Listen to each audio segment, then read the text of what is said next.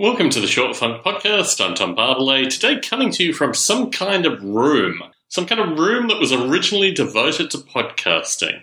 I have reclaimed my podcasting room mainly because we actually have guests coming, and this was going to be utilized as a sleeping and guest putting up space. I've returned to my podcasting room vowing to reduce the amount of stuff that I have. I've been able to do that somewhat successfully associated with books, but I need to start doing this violently with regards to all objects in general. The experience of going through my podcasting room has taught me that I have these various mementos, these various little bits and pieces which mean something to me, and they're surrounded by other junk that has absolutely no meaning to me whatsoever.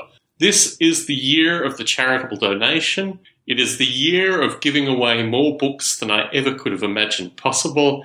And ultimately, this reduction in stuff enables us to be lean and mean and move through the world without a care.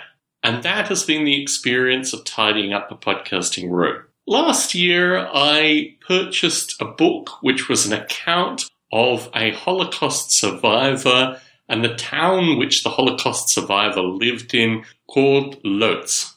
And I've had this book in a bookshelf hidden away neatly wrapped in a Ziploc bag so it isn't damaged in any way, shape, or form. And through my podcasting room cleanup, I found this book. And I thought to myself, this book should be immediately accessible. It should be a book that I can lay my hands on at any given time and be able to show people when they come and visit. It is these kind of artifacts that are lost in the melees of stuff that I no longer need. Obviously, some of this stuff was purchased with good intents. Some of this stuff is old miniature related stuff. But most of this stuff I need to look through and I need to reduce in order to reduce another thing a tax bill looming over my head for this particular financial year. And quite frankly, paper and stuff and stuff and more paper and more paper and stuff that really doesn't mean anything to me. The last thing I want to have by the end of this year.